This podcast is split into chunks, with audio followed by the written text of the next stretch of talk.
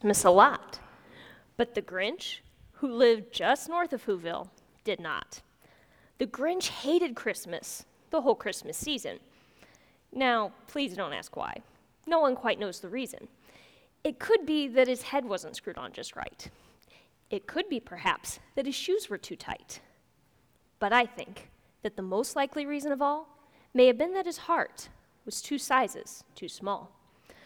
But whatever the reason, his heart or his shoes, he stood there on Christmas Eve, hating the Who's, staring down from his cave with a sour, grinchy frown at the warm lighted windows below in their town. Do these words trigger any certain feelings? Can you just imagine what thoughts are going on in that fuzzy green head? With the impending Whoville Christmas, the Grinch immediately started plotting how to deal with the upcoming holiday season. The Grinch's small heart was driving his hatred of Christmas. Can you relate to the Grinch? You don't have to answer out loud. When Christmas comes around, do you dread it? Do you plot how to get through it? Or maybe you're the opposite. Maybe you try to create the perfect holiday and you spend all your time planning the perfect gifts, the perfect meals, and the perfect decorations. Whatever path you might take, I feel that it's so easy to forget what is truly at the heart of Christmas. Today, we're going to answer that question What is at the heart of Christmas? And look in a place you may not have expected. But I'm sure it's a passage you all know well. For God so loved the world that he gave his only Son, that whoever believes in him should not perish, but have eternal life. We know John 3:16 and often put it in our back pocket and take it for granted. We might think, "Yeah, I've heard this before. I know this verse." But there are so many glorious realities in this verse. This verse provides the big picture of God's redemptive plan rooted in the incarnation. John 3:16 shows that the purpose of the incarnation of Christ is to save God's people from spiritual death and give them eternal life. There's a deep ocean of truth in these words. So, I want to kick off the Christmas season by unwrapping four very special gifts from this text. The first gift we're going to open is the gift of God's love at the incarnation. At its core, the incarnation and virgin birth of Jesus is motivated by God's love. God is love. He loves because of who he is. And God is perfectly and completely good in who he is and in all that he does. God's love is an expression of his goodness. Because he is loving, God willingly and unselfishly works redemption by sending Jesus into this broken world. God loves us by not holding our sins against us. He imputes our sin to Christ and credits his righteousness and obedience to us. That's so amazing, and we don't deserve that kind of love in any way. And we easily forget that. We might think, I'm not that bad. I'm quite lovable, actually. But we can really only fathom the depth of God's love when we see how sinful and wretched and grinchy we are. His boundless love shines all the more brightly as we see the darkness of our sin. John 3:16 implies the brokenness and wickedness of the world.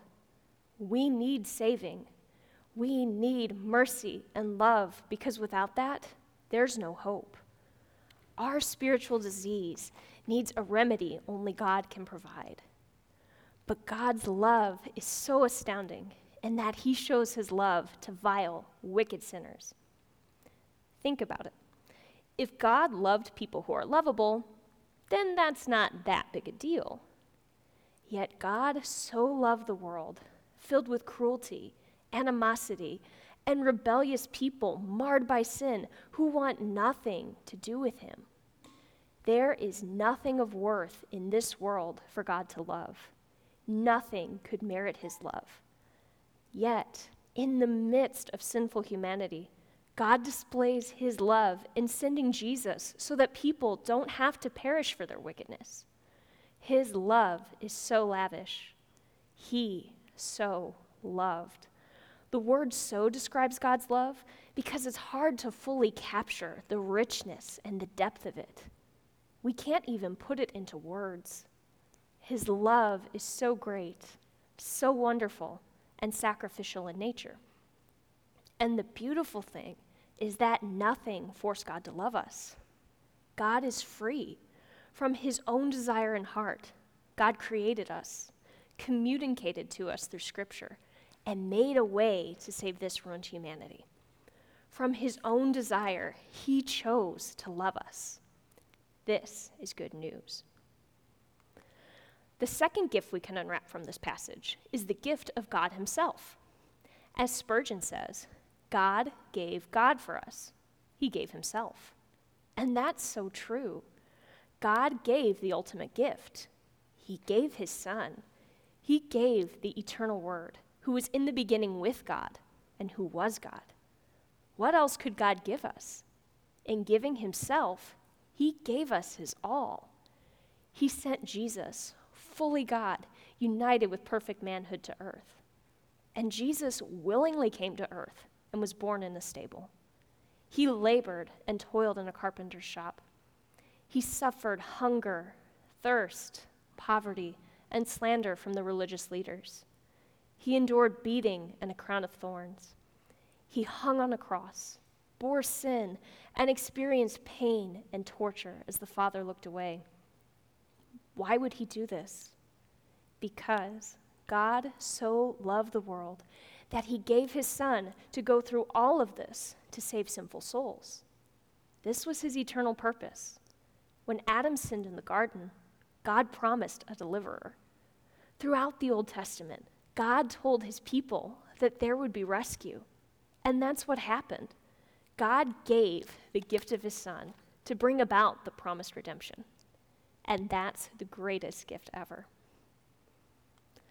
The third gift we're going to open is the gift of faith and eternal life. God sent his only Son to earth in the incarnation to accomplish salvation.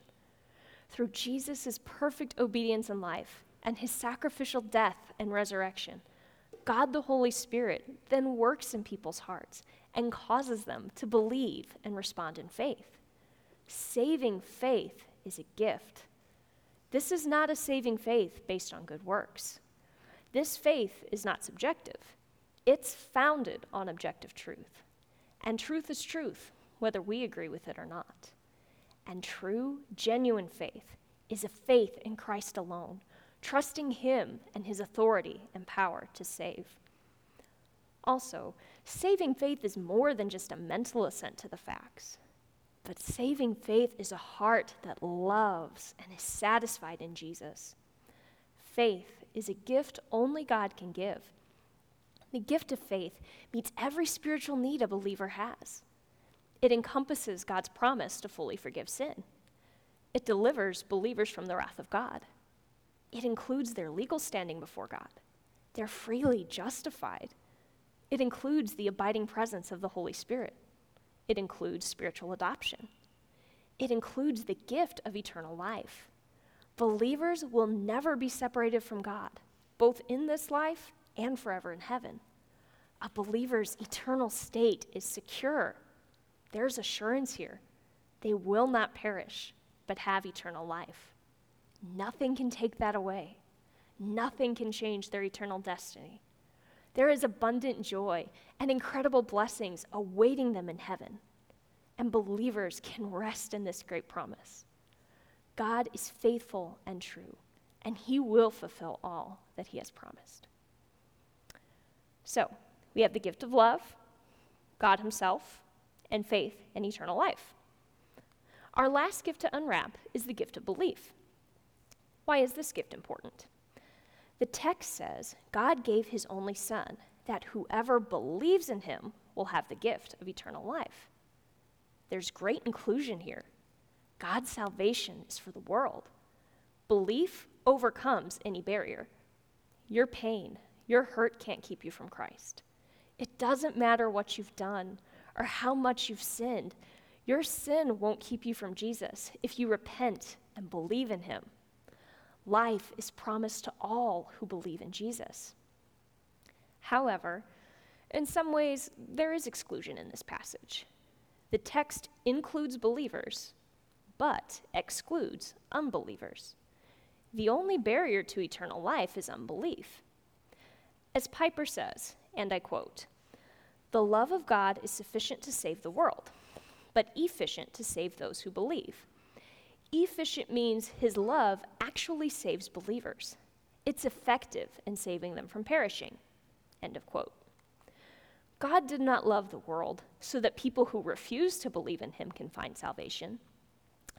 Some people assert that God sent Jesus to die for the salvation of every single person as a possibility. But I don't think God sat around in heaven fretting, I hope someone chooses to get saved today. I believe, as would other commentators, that if this were the case, it's pretty safe to say that no one would be saved. Because in all actuality, in our fallen, sinful state, none of us would choose God. In our sin, we want to run from Jesus. That's why we need God to intervene and give us this gift of belief. Again, like I mentioned, I believe that Jesus didn't die with the potential of saving people, hoping some would respond. Rather, Jesus particularly died and atoned for the sin of his elect. Jesus frequently says in the Bible that those who the Father gives him will come to him and be saved. Whoever repents of their sins and turns to Christ is given this gift of belief and faith and eternal life. God only opens the eyes of the elect. This gift of belief depends on the effectual call of the Holy Spirit in a person's heart, which brings regeneration and causes them to respond in faith. So it seems as though John 3:16 talks about the special love God has for his children, whom Jesus specifically died for. So the word world and whoever imply that Jesus' saving work is not constrained to one specific time or place or even just the nation of Israel, but rather, his saving work applies to all of the elect throughout history, in every place. God has eternally loved his chosen people. He atoned specifically for each and every sin his people commit, so that nothing can prevent God from calling them his children. All of these gifts are so amazing. They all come with a promise. They also come with a warning. But first, let's look at the promise. God fulfills his redemptive promise through the incarnation. The hope of the world resides with a baby in a manger. God's purpose in the incarnation is all about saving sinners. Really? Celebrating Christmas is celebrating the gifts of John 3:16. God's love, Jesus' sacrifice, the gifts of faith and eternal life and belief. Christmas is a celebration of salvation, and it's important that we understand that. But it's also vitally important to see Jesus' warning in the text as well those who don't believe in Christ will perish.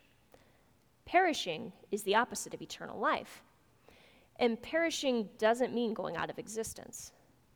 Everyone continues in their existence forever. So perishing means eternal punishment. It means eternal torment in hell. It means being completely separated from the goodness of God. These ideas are implied in John 3:16, but a few verses later, in John 3:18, Jesus specifically says that those who do not believe are judged already. That's in the past tense. It's already happened. Unbelievers are currently sitting under God's judgment. Consider the weight of that. Go even a little further to John 3:36, and we're told that for those who do not obey Jesus, the wrath of God abides on them that has a present and future application to it. Not only are unbelievers under God's wrath now, they will be for all eternity. They will dwell continually in torment and pain under the just judgment of God. We can't ignore this. This is something we can't escape. Every single person must face the question of what happens after death. Jesus is the way, the truth, and the life, and there is no salvation apart from him. And your eternal destiny relates to how you respond to him and the gospel. If you have not submitted your heart to him, believe in Jesus. If you are saved, don't take your salvation lightly. Truly think about the blessing of being a beloved child of the King. God took your heart, which was 10,000 times too small, and transformed it to love Him. So this Christmas, truly reflect on these words. For God so loved the world that He gave His only Son, that whoever believes in Him should not perish, but have eternal life. As you can see, there's a lot to unpack from John 3:16. And we can't take this truth lightly. This verse is at the core of the Christmas message. See, this is what the Grinch didn't know. He was embittered against the holiday. The Grinch had no idea as to what Christmas was all about. The Grinch didn't respond to love the love, the who shared at Christmas, repulsed him so much that he planned to destroy their Christmas. So, are we like the Grinch? Or do we live like children of God? We need to know what Christmas is truly about. We need to put these gifts from John 3:16 in use. They can't just sit under the tree. We need to let the truth of Christmas shape our lives. What are some of the ways we can do that? First, we should respond in humility to God's love. Are you in awe of how much God loves you, or do you take it for granted? We don't deserve a love so great, so selfless, so complete. Let your heart be humbled. The creator of the universe chose you and has eternally loved you before the world was made. He sent his only Son to accomplish your salvation so that you can believe and have eternal life. So, this Christmas season, meditate on that. Think about the meaning of the incarnation. And I hope your contemplation causes you to explode in joyful worship. There's something else we should consider. Knowing who God is reminds us of how we should respond to him. God is not an impersonal being or some force out there in the cosmos. He's the omnipotent creator. He sustains the entire universe. God is independent. He doesn't have needs. Rather, He is the one who meets our needs. Everything depends on Him. He is the giver of life and breath and everything else. God is infinitely worthy in His greatness, value, and perfection. He is the measure of all things. He is eternal. He is the God who loves righteousness and justice. He loves what is good and hates what is wrong. He is holy, holy, holy, the one who can't even look upon sin. He is the God we've sinned against. And as his creatures, we owe him everything our worship, our love, our obedience. So sinning against him turning away from him and rejecting him is an infinite offense to his infinite glory and worth. That's why we need the gifts of John 3:16. We need the love of God to rescue us from the wrath of God and make us right in his sight. And that's the gift he's given through his son that whoever believes in him will not perish but have eternal life. So how else should we respond? Other than with worship and thanksgiving. Knowing Him and glorifying His name gives our life its meaning and purpose. We should respond by honoring Him and making God first in our lives. One last thing we need to remember this time of year is to keep Christmas about Christ. Sadly, our culture attempts to take Christ out of Christmas. The world tells us that Christmas is all about the parties, the presents, and the food. But Christmas is about the Savior who brings salvation to the world. To celebrate Christmas without comprehending Jesus' saving purpose is to miss what Christmas is all about. And that's something Satan wants us to forget about as believers. Satan doesn't want us to remember that Christmas is all about Christ. He doesn't want us to think about God's extraordinary love. That's true for unbelievers as well. He wants people to downplay their sin. He will work to foster their natural bitterness against God. He wants Christmas to be just another day on the calendar. So, as God's children, whom God so loves, let's never forget to rejoice in the redemption Jesus brings in the incarnation. Don't be the Grinch. Don't get so wrapped up in the non essentials of Christmas that you miss the point, that you miss the manger, that you miss the cross, that you lose sight of the gospel. Let's pray.